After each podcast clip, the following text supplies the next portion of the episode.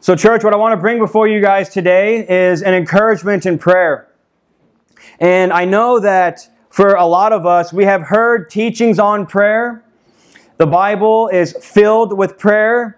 There are no, no shortage of studies about prayer. And I love what Peter says in 2 Peter chapter 1. He says that I want to stir you up by way of reminder. And it is my desire here today that I would remind you that God hears prayer, that He answers prayer of His children. That is the reminder for us today that God hears and powerfully answers the prayer of His children. And this has really been on my heart this week because we have heard a lot of good and powerful sermons from the Word of God exhorting us to be people of faith. Nick preached that last week in the morning. We heard Aaron preaching last week that eh, eh, at our meeting here that with God we would we will do valiantly in this earth, in this world for the gospel. And listen, we want people to be saved. Do we not?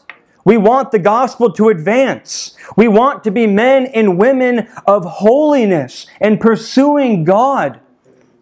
We want to be people that, that, that see people saved and that we baptize people in this driveway again.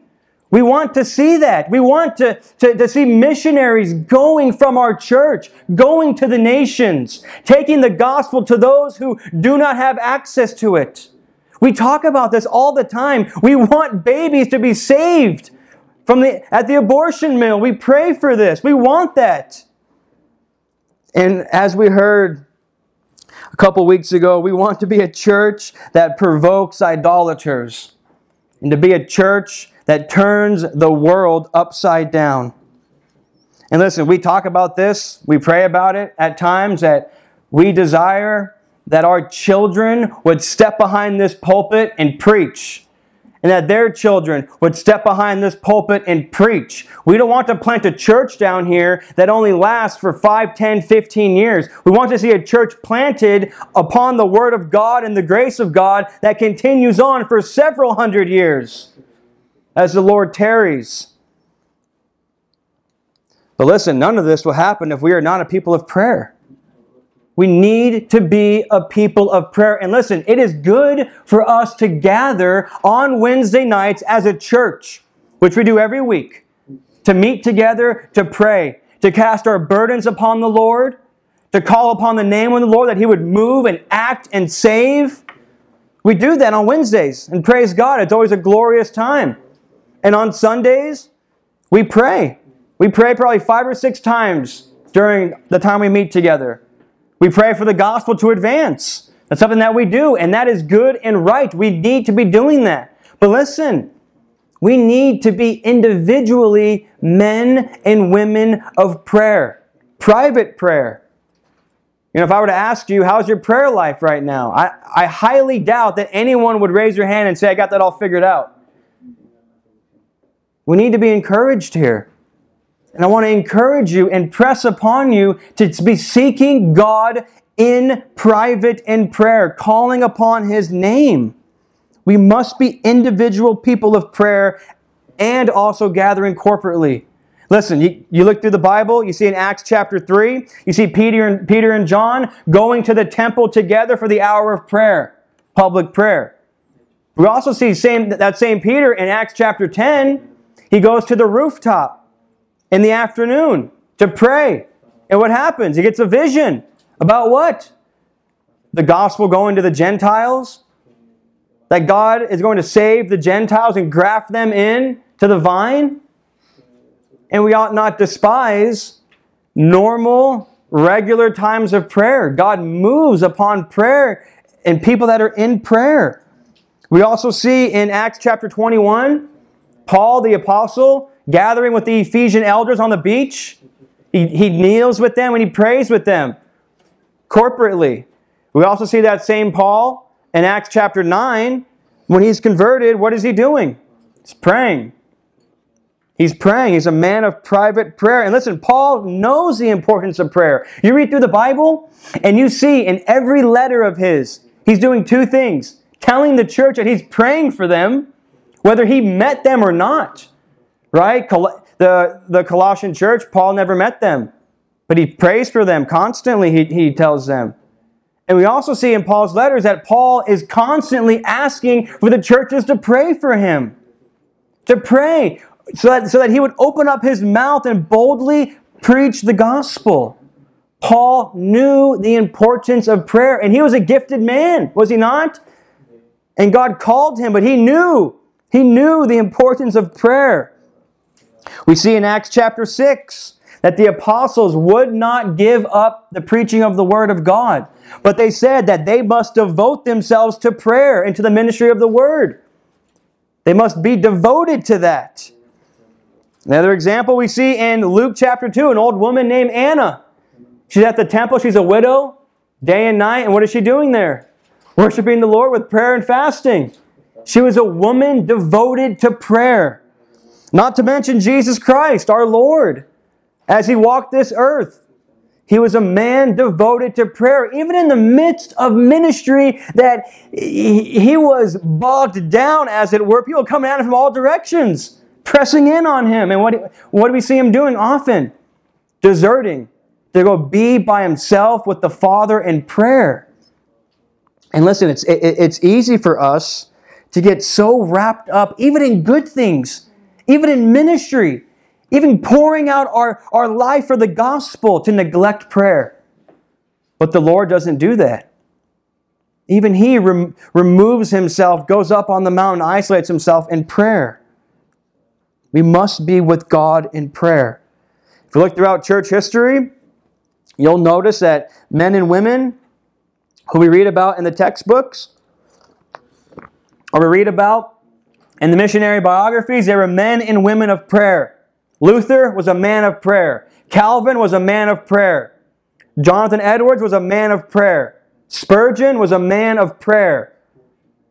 Just go down the list, go down the line. But even those missionaries and those pastors that the world is not worthy of, who we never hear about, and they're out there all over this world Southeast Asia, South America, Northern Africa, the Middle East, laying down their lives for the gospel. We don't hear about them, but when we do, what do we hear? That they were men and women of prayer, missionaries of prayer. You know, when uh, if you ever watched Torchlighters, they have these cartoons of different missionaries, different people from church history. And there's one of uh, Gladys Aylward, and she was responsible for taking a couple hundred kids in China when, when there was war going on and getting them to a safe city. If you ever watched the documentary, and it's this it's a cartoon. It's a true story of her. And oftentimes, as she's w- with these children who are abandoned, that she's looking out over them, they're constantly praying. They're constantly praying, constantly praying. I've mentioned this before. I've been reading through the the missionary John G. Paton, his autobiography.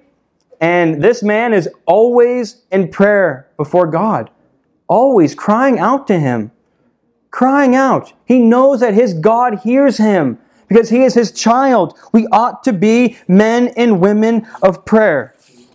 Listen, my question to you is this Do you pray? Do you pray?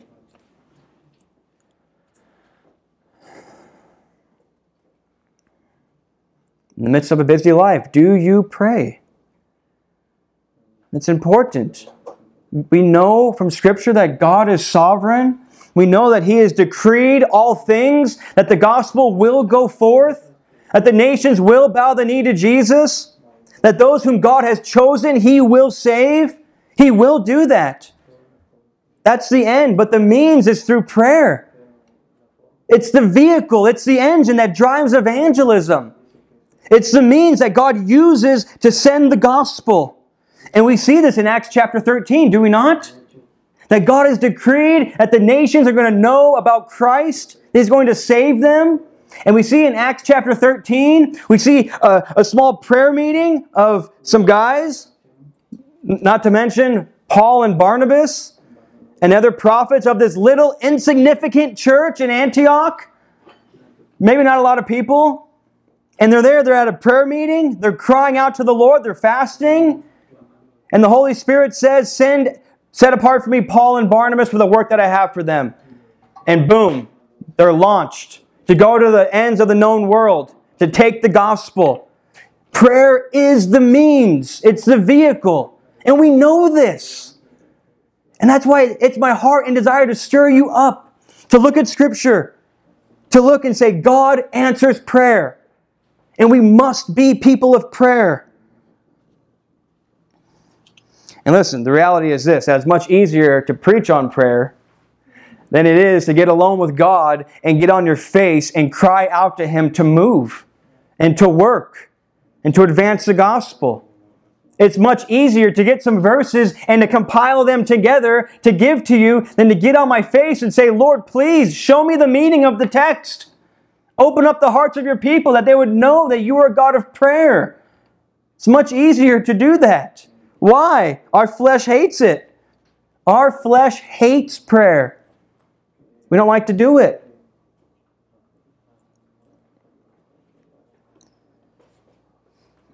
But we must be people of prayer. How do you learn to pray? Maybe you've been a Christian here for some time and your prayer life has never developed. Maybe you're a new believer and you need to know how do you develop a private prayer life? Well, I begin with this. I would say to you the same way that my one year old daughter learned how to ride a scooter. She looked, watched other people do it, and then jumped on and started riding. And so, what do we do? We look to the Word of God. We look to the prayers of the Bible, and they're everywhere. The Bible is filled with examples for us to, to show us how do men and women in inspired Scripture pray. We're to look at these. We're to meditate upon them. We're to study them and we're to begin to pray and start to develop a biblical understanding and having the mind of Christ in prayer. And so, my desire today is to look at just one account. I thought about doing three accounts of prayer, and then I told Nick, uh, was it yesterday, that I would do two, and he goes, You're going to do both of those? There's no time for that. And then I got in my study again uh, yesterday, and I said, You know what? He's right. I can't do three, I can't even do two. We'll just deal with one and I feel no need to really uh, try to jam pack everything in one teaching. And I could pick up again in a couple weeks when I preach again, and so that's that. So we're gonna, we're, we're gonna look at Elijah, but first of all, I want to. I have three points here: reasons for prayerlessness, promises in prayer, and then I want to look at it. And then I want to look at Elijah and his example. So, reasons for prayerlessness. Why at times are we men and women who are finding ourselves prayerless? Why? Why is our prayer life often fluttering up and down, up and down, up and down? Well, I have three things here. This is not an exhaustive list, but I think first and foremost it's because of self reliance. That we rely on the power of self way too much. Way too much. What did Jesus say in John chapter 15? He said, Without, apart from me, you can do a lot of things, most things, some things, do nothing.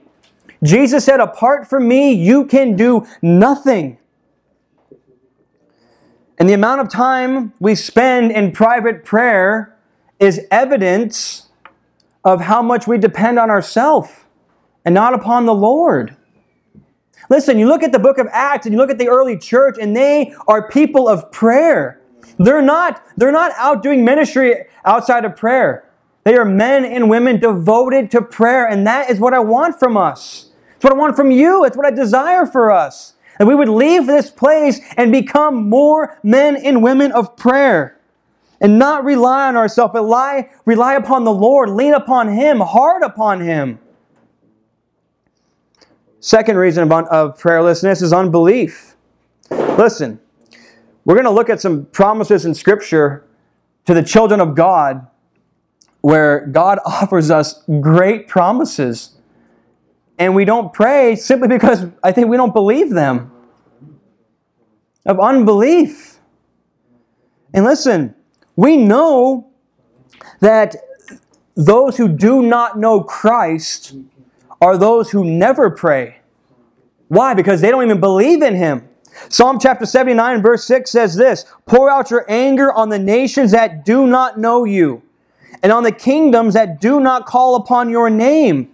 Those who do not know God are those who do not call upon His name because of unbelief. We need to believe the promises. We need to believe what Scripture says. We need to believe what God has, has revealed Himself to be as a God who answers prayer. Do not be unbelieving, but believe. Number three, laziness. I've talked with some of you about this. Prayer takes effort. It does. Amen? It takes effort. There's reasons why you don't read in Scripture people laying on their bed right before they go to sleep and they're saying a few little words and they, as they doze off. We, we don't find that in Scripture.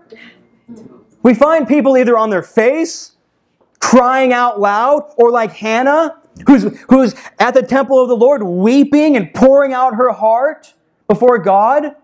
She's not yelling, she's just weeping and mouthing in her heart.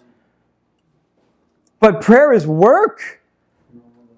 It is. Sometimes it's physical work and it's certainly mental work to actually pray, to seek after God. And we don't do it because we're lazy and we're tired. Don't let the flesh do that to you. Fight against that, knowing that the flesh wants you just to go to bed. Nah, just go to bed. I've had a long day. Ah, you got to hurry up to work. Ah, sleep in a little bit longer. You deserve sleep. We ought to be people of prayer, fighting against that. Listen, Isaiah 64 7 says this There was no one who calls upon your name, who rouses himself to take hold of you, as Jacob did when he took hold of God and, and, and, and wrestled with the Lord and said, I will not let go of you until you bless me. We need that kind of, of, of resilience, that kind of perseverance in prayer. Don't be self reliant. Don't be unbelieving. Rouse yourself and take hold of God in prayer. There's great promises for us, church. There's great promises. I've been reading a book with a couple brothers in here called Practical Religion by J.C. Ryle, great book. And uh, I recently this week read his, his, uh, his chapter on prayer, which I think really convinced me that I wanted to, to address prayer with us. And he says this about the promises of God in prayer. He says this He says, There are exceedingly great promises to those who pray. What did the Lord Jesus mean when he spoke such words as these? Ask, and it shall be given to you. Seek, and you will find. Knock, and it will be open to you. For everyone who, that asks receives, and the one that seeks finds. And to him who knocks, it will be opened. It's Matthew chapter 7. Or in Matthew chapter 21. All things, whatever you ask in prayer, believing, you will receive. Or also, whatever you shall ask in my name, this is Jesus speaking, that I will do, that the Father may be glorified in the Son. If you ask anything in my name, I will do it. That's John 14.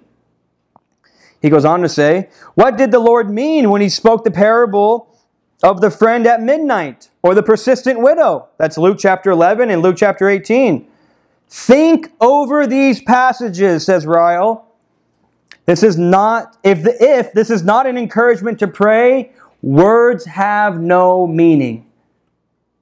There's great promises for us as the people of God, as God's children, coming to Him in prayer. And listen, these promises in prayer of ask and seek and knock and you will find. If you ask anything in my name, I will do it that the Father would be glorified. These are promises for the children of God. These are not promises for the lost world. These are not promises for those who have not bowed the knee to Jesus Christ. These are not promises for the wicked. These are not promises for the ungodly. These are promises for the children of God, those who have come to Christ by faith for forgiveness of sins. Those who have repented and believed upon Christ on his finished work on the cross. These promises are for us, the children of God. God will not hear the prayer of the wicked. He will not. And we're going to look at some passages in a minute. He will not hear their prayer. Now, we have to understand that when, it, when Scripture says that He will not hear the prayer of the wicked, or He does hear the prayer of the righteous, it does not mean that God is, is sitting there when, when those who are ungodly pray and He's going, no, no, no, I can't hear you. That's not, that's not what, what, what it means. It means that He's not hearing in, in the sense of hearing to answer their prayers. But for, but for us as His children, he, His ears are open to us. Flip with me over to, to Proverbs chapter 15. We'll come back to Elijah. Proverbs chapter 15. Hold your finger there in uh, 1 Kings 18. We're going to come back. But look over at, at, at Proverbs chapter 15. I want to show you some verses here.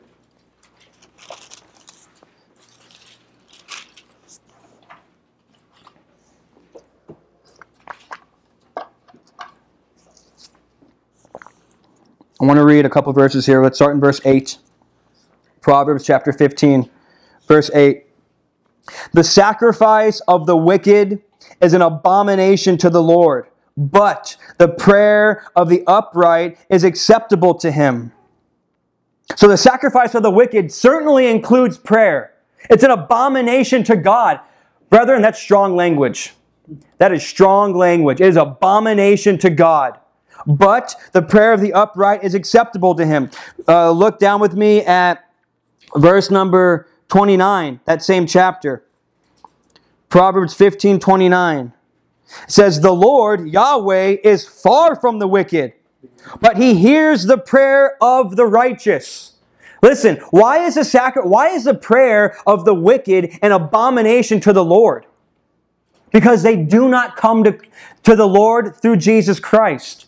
They do not come clothed in the righteousness of Christ. They come their own way.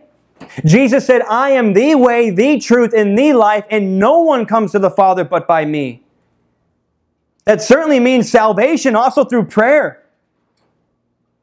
The ungodly, when they pray to God, they come based on their own good merit. They come based on their sincerity, but they do not come through Christ. And listen, folks, there's no other way to, to the Father except through the Son. You must come through the Son and the Son only. He's the only mediator between God and men. He's the only one who will hear the prayer. You must come in through Him.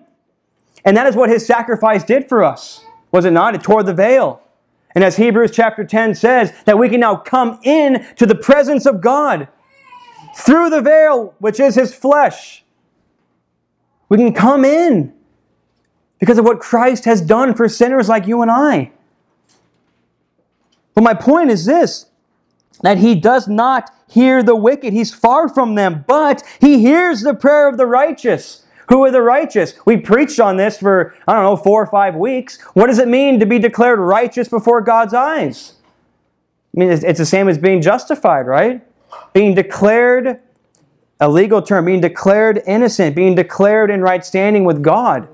And that happens through faith alone in Jesus Christ. I hope you remember some of those sermons. They were not too long ago. And so God hears the prayer of the righteous. So that's his children. Those who are clothed in the righteousness of Christ, he hears them.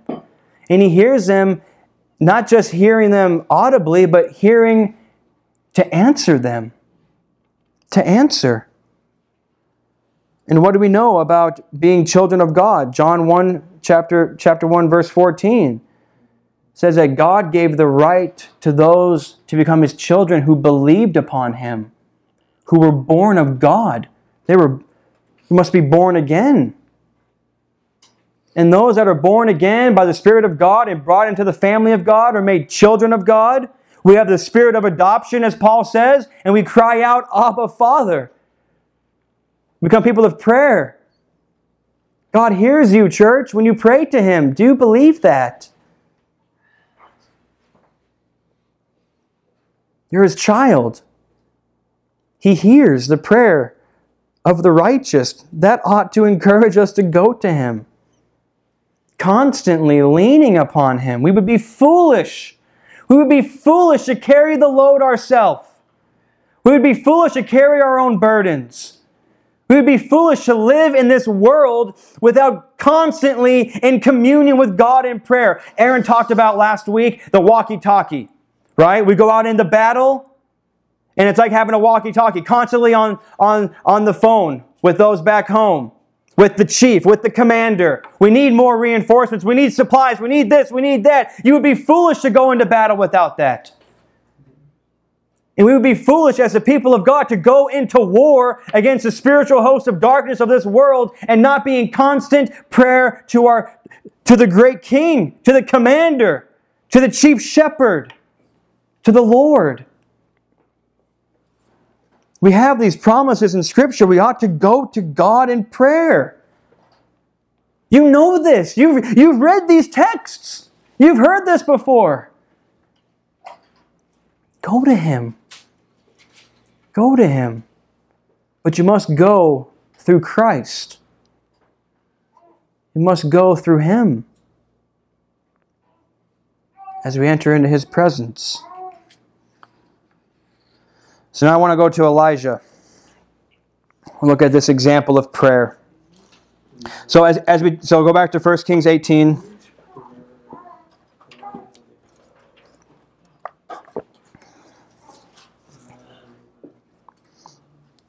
So as we as we think about learning how to pray, what to pray, what should we say in prayer?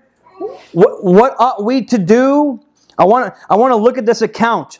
This uh, I had a, a few different accounts to look at, and I, I really I really like this account in Scripture. I think it is an awesome text. I think we see God glorifying His own name, and I I enjoy it. I enjoy reading about Elijah. But I think one of the reasons why I chose this is because the New Testament talks about him, and we read him in James, and, and, and we'll get to that in a minute.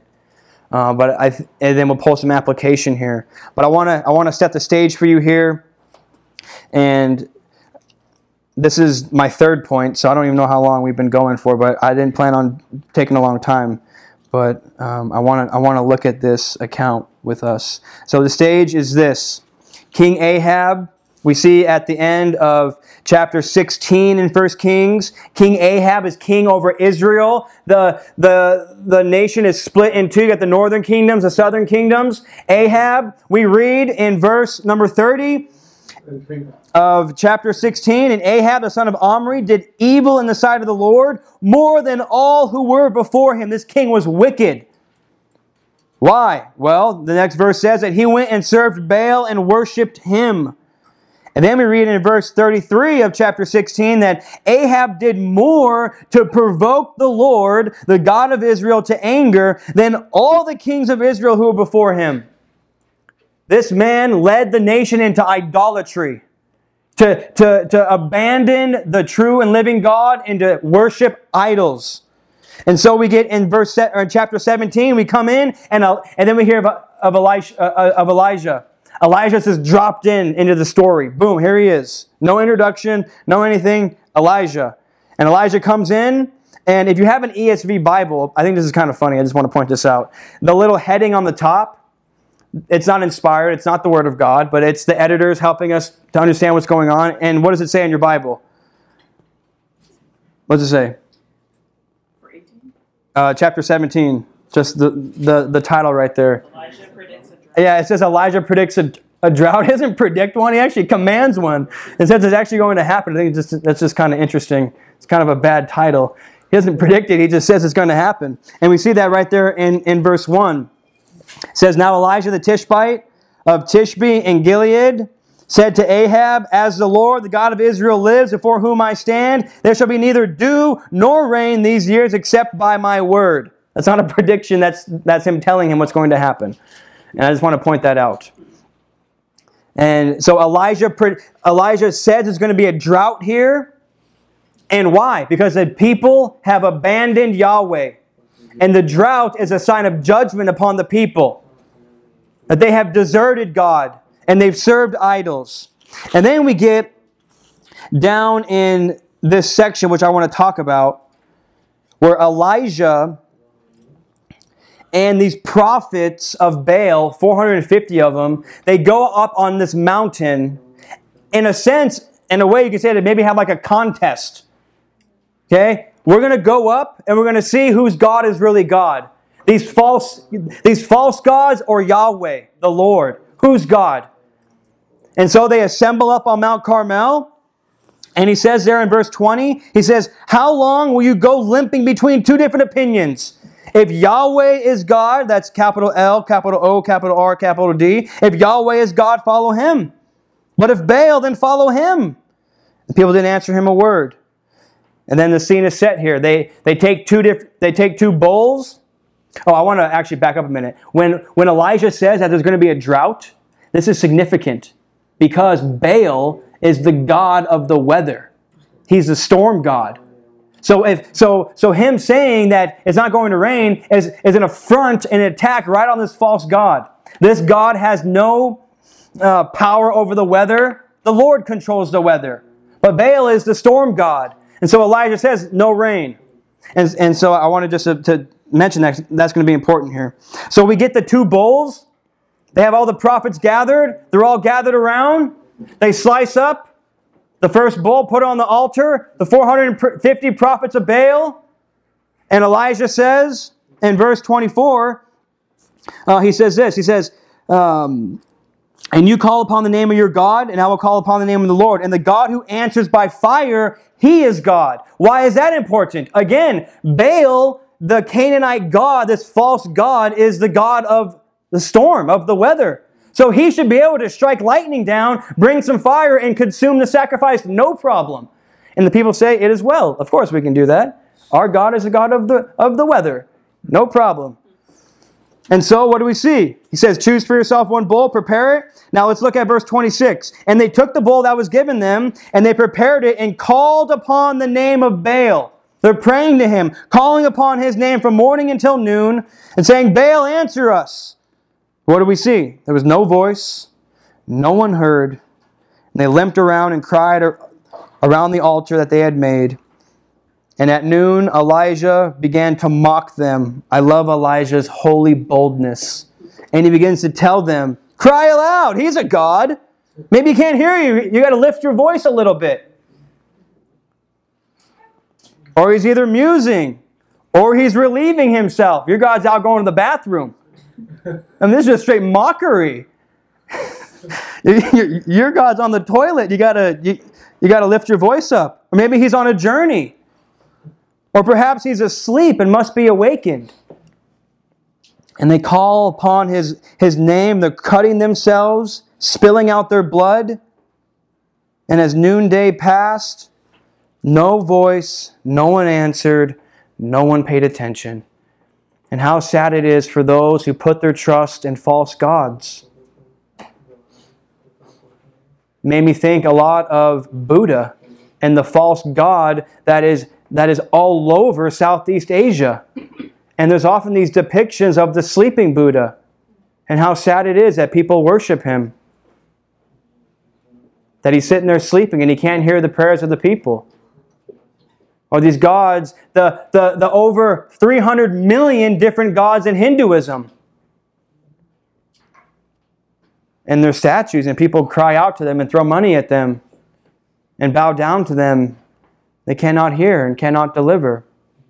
And how sad it is when Americans bow down to the God of money and bow down to the government and look to the government for help and look to their job for help or satisfaction or their money or the bank account or whatever it is, the comfort, the ease in life, the cars, and cry out to that to save them and satisfy them.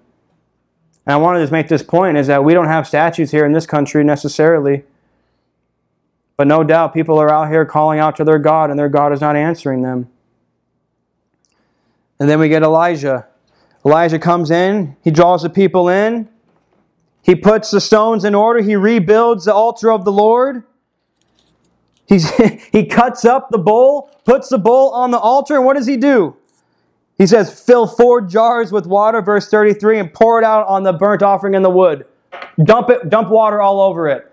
Not one time, not two times, but three times. And may we see here the holy boldness of Elijah to magnify the Lord. He is bold. He's bold to do that. Why? So God alone would get glory. No human gimmicks here. Nothing. You think of George Mueller, and, and we've talked about him. This man was a man of prayer, relying fully upon the Lord, would tell no one what he needed. But, but, but he says in his autobiography that he did this in order to see that the people of God would know that God answers prayer. This is, this is bold. Elijah's dumping water. Elijah, don't you know that this has to light on fire? And it's soaked. And he dug a big trench around it, and it's just full of water. Listen, this is not wise to do. Amen? This is not wise. But he is concerned with the glory of God and exalting the name of God. That we would have boldness to do to do this and to rely on the Lord. And then we get his prayer. So it's set up, his, his bowl is there, the other sacrifice is still there. The false gods of Baal did not answer. And then Elijah comes and he prays. And he cries out. And he says in verse 36, O Lord, God of Abraham, Isaac, and Israel, let it be known this day that you are God in Israel, and that I am your servant, that I have done all these things at your word. Answer me, O Lord, answer me, that this people may know that you, the Lord, are God, and that you have turned their hearts back. And God sends the fire down and he consumes it, all of it. He answers Elijah's prayer. Now, I want you to notice his prayer is simple. His, he, he, he does not think that he's going to be heard for as many words. He comes in and prays simply, to the point. He does not use vain repetition as the false prophets did, and as Jesus says in Matthew chapter 6 how to pray. He's to the point. I want you to notice a few things here. First, that he pleads for the glory of God. He pleads for the glory of God. He says, Let it be known this day that you are God. He wants God to be glorified. He wants the Lord to be magnified. And this is the very heart of Christ in his teaching upon prayer. And we get that in Matthew chapter 6. Jesus teaches us to pray, Hallowed be your name. The heart of Christ in prayer is that God would be lifted up, glorified, separate, that the people would regard the name of God as holy, not, uh, not at the top of a list of gods. You have all these false gods, and Lord, just put yourself on the top of the list and make sure that everyone knows that you're number one. That's, no, that's not the idea. The idea is that God would be in a separate category, not on the top of a list of false gods, but His own God or, or, or in his own category. He's separate. He's not like anybody else, anything else. He alone is God. As we see in Isaiah constantly over and over again, that God's name would be magnified and would be another category. We have to pray this way. And God is pleased to answer such prayer. Prayer that is concerned for His glory. Lord, answer us that people would know that you are God, that you rule and reign in this earth. When we're concerned for the glory of God, God is pleased to answer those prayers. I want us to also see that he pleads for the edification of the people. That's what he says. He says, Answer me, Lord, verse 37. Answer me. Why? That. That's an important word. That this people may know that you, O Lord, are God and that you and that you have turned their hearts back. Listen, this is what we talk about a lot of, of order and argument in prayer. And sometimes as parents, we like to mess around with our children. When they ask us for things, we want to know why. Dad, I want this. Why? Tell me why. Why do you want that? What is the reason? In the same way in Scripture, when we come to God in prayer, we don't just ask Him things arbitrarily, we give Him reasons why. We tell Him why. Lord, answer me. Why? That the people may know that you are Lord, that you are God. Answer this prayer so that people would turn from their wickedness and turn to Christ. God is pleased to answer those prayers for the edification of the people. Flip with me real quick to Psalm chapter 67. Psalm 67. I might have done what every preacher should never do is tell people that they're going to be short and then go long. it's okay. Psalm 67. I, I, I want to show you guys this. On this idea of having order and argument in prayer. Now, you've, you may have heard me pray this. I pray this a lot.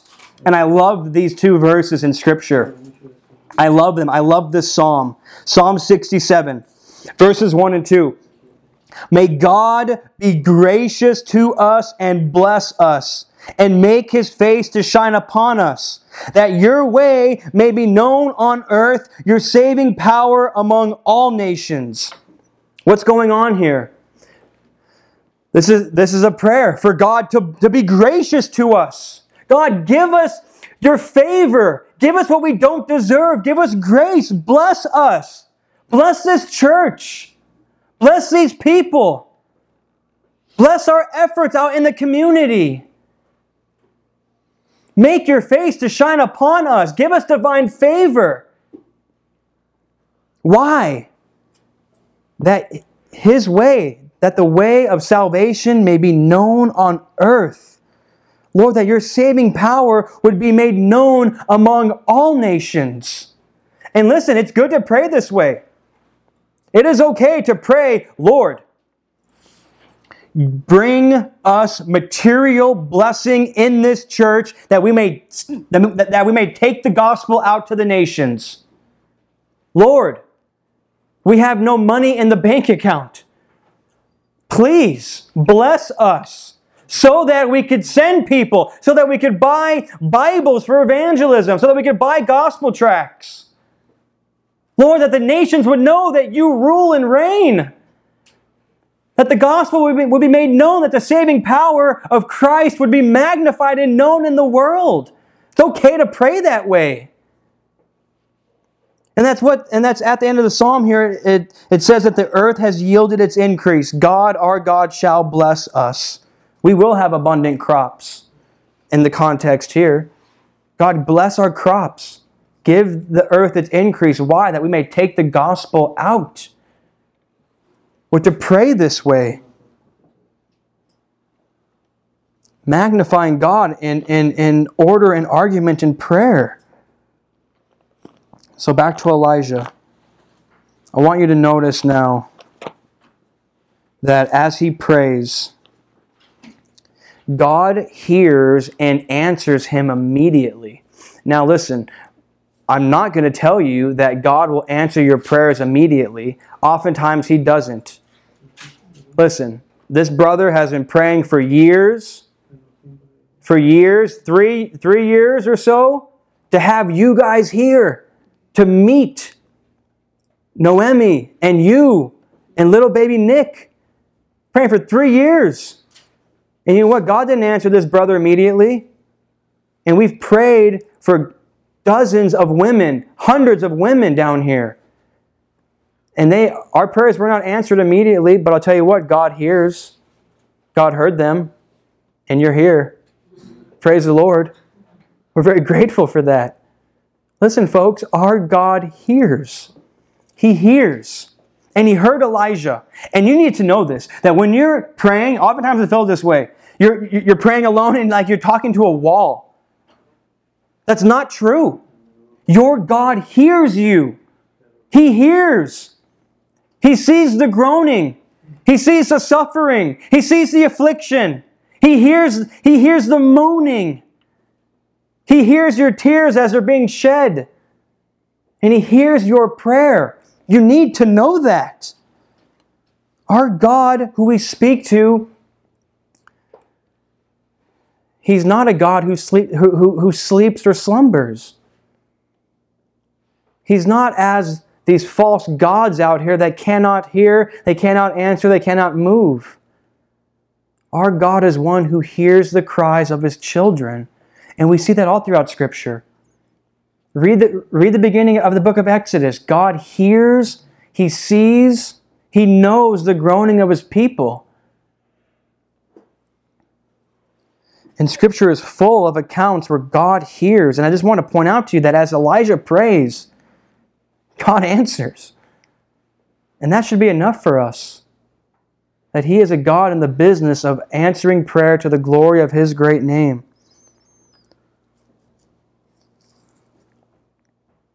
What does this mean for us, really? What are, what are we to do? Because if you know, Elijah had a special office as an Old Testament prophet, he had a special ministry from the Lord. Are we to go out and call down fire upon the enemies of God? No. Are we to go out and pray that God would bring rain and control the weather? No. People do that. False teachers do that right now. They claim that they can control the weather. Is that what we're to go out and do? No. Not at all. But what did James chapter 5 teach us? I want, I want you to go there. Go to James chapter 5 as we wrap this up.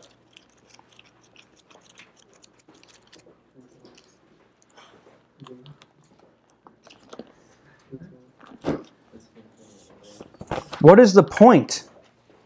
And this is what I want to just again reiterate to us that you know this is true, but we need to hear it again and again and again. Look at what it says at the end of verse 16. It says, The prayer, James chapter 5, the end of verse 16. The prayer of a righteous person has great power as it is working. Elijah was a man with a nature like ours. And he prayed fervently that it might not rain. And for three years and six months it did not rain on the earth. Then he prayed again, and the heaven gave rain, and the earth bore its fruit. Listen, what does the scripture teach? That the prayer of one righteous person has great power as it is working. Or as I memorize it in the New King James, it avails much.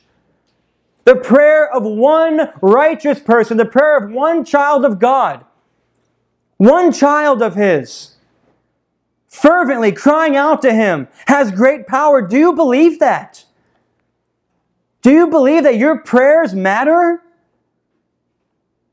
Do you really believe that? That we could sit here in this house and we could pray for the gospel work going on in India or in Lebanon or in Mexico or South America or North Korea and that it actually has power? It's actually effectual unto God's work and plan of salvation? Do we believe that? The prayer of one righteous person has great power. Why? Because you're a child of God. And when you pray the will of God to the glory of God, God hears those prayers. And listen, Elijah was a man with like nature as, as us. What is James teaching us? Elijah wasn't some crazy, uh, well, he was crazy, but Elijah wasn't, wasn't some superman God himself. No, he was, he was like you and I. Listen, if you, if you read that account later on, Elijah stumbled in his faith. He was weak. After he had this great victory, he goes off hiding from Jezebel and he tells God, God, I'm no greater than my father. Just kill, let me die now. He was a man who wavered. He was a man with a like nature as you and I. Listen, I love what Paul Washer says, and he says this a lot. And it's, it's true. There are no great men of God. We think that. Oh, that's such a great man of God. Spurgeon, oh, what a great man of God. Whitefield, what a great man of God. There are no great men of God. And I agree. There's only weak, pitiable men who believe and lean hard upon a great and mighty God. Elijah was just a man like you and I. He's just another human being. But his prayer life was fervent. And that's what James says. He prayed fervently. He was a man of fervent prayer. He was a man within communion with God. And his prayers had power to work. And I want you to know that and to believe that in your own prayer life. That when you close the door and you get on your knees and you seek God for help, that He's actually hearing you. And when we pray for babies to be saved, God hears that. And when we pray for souls to come to Christ, God hears that. And He's brought some of you in here because we've labored in prayer. And He's, and he's given us the fruit. He has been gracious to us. He's been gracious as we've gone door to door, as we go to UNLV, as we go to the abortion mill, as we go downtown. Some of you are in here because we have pleaded with God to give us souls, give us people. Save, Lord. Save. He hears and He answers. I want to encourage you in that, brethren. Seek after God in prayer. He's a God who hears the cries of his children. I want to, I want to end with this. Now, the morning and evening devotional from Spurgeon, if you I don't know if you read that or some of you do, or you you've definitely heard of it. This this morning, May 24th, I'm pretty sure that's the date. it's on prayer, and I want to read this to you as we close. Listen, I want you to find encouragement in this. This is based off Psalm 66, verse 20, which says, Blessed be God who has not turned away my prayer. Spurgeon says this In looking back upon the character of our prayers, if we do it honestly, we shall be filled with wonder that God has ever answered them. There may be some who think their prayers worthy of acceptance, as the Pharisees did, but the true Christian is, a, is more enlightened looking retrospect, looking back. And the true Christian weeps over his prayers. And if he could retrace his steps, he would desire to pray more earnestly. Remember, Christian, how, number one, cold, thank you, brother, your prayers have been. When in the closet, you should have wrestled as Jacob did, but instead thereof, your petitions have been faint and few far removed from that humble, believing, persevering faith which cries out, I will not let you go unless you bless me. That's what Jacob said. Yet, wonderful to say, God has heard these cold prayers of yours, and not only heard, but answered them. Reflect also how, number two, unfrequent have been your prayers. Unless you have been in trouble, and then you have gone often to the mercy seat. But when deliverance has come, where has been your constant supplication? Yet, notwithstanding, you have ceased to pray as you used to. But God has not ceased to bless. When you have neglected the mercy seat, God has not deserted it. But the bright light of the Shekinah has always been visible between the wings of the cherubim. Oh, it is marvelous that the Lord should regard those intermittent spasms of importunity which come and go with our necessities. What a God is He thus to hear the prayers of those who come to Him when they have pressing wants, but neglect Him when they have received mercy, who approach Him when they are forced to come but who almost forget to address him when mercies are plentiful and sorrows are few. Let his, listen, let his gracious kindness in hearing such prayers touch our hearts, so that we may go forth and be found praying always with all prayer and supplication in the Spirit. What is Spurgeon telling us here? We should bless God and be encouraged that oftentimes it's true, our prayers are cold and our prayers are infrequent. We don't come as often as we do. But God is so gracious to us, brethren, to answer our prayers. And may that encouragement drive you to the throne of grace to be men and women of prayer. See the mercy and kindness of God to hear us to hear us and to answer us. Because it's not based upon our performance, it's based upon His grace and kindness toward us. And may that love, that steadfast love He has for you and I, drive us to our knees to call out to Him in prayer, knowing that He is a God who powerfully hears and answers the prayers of His children. Let's pray.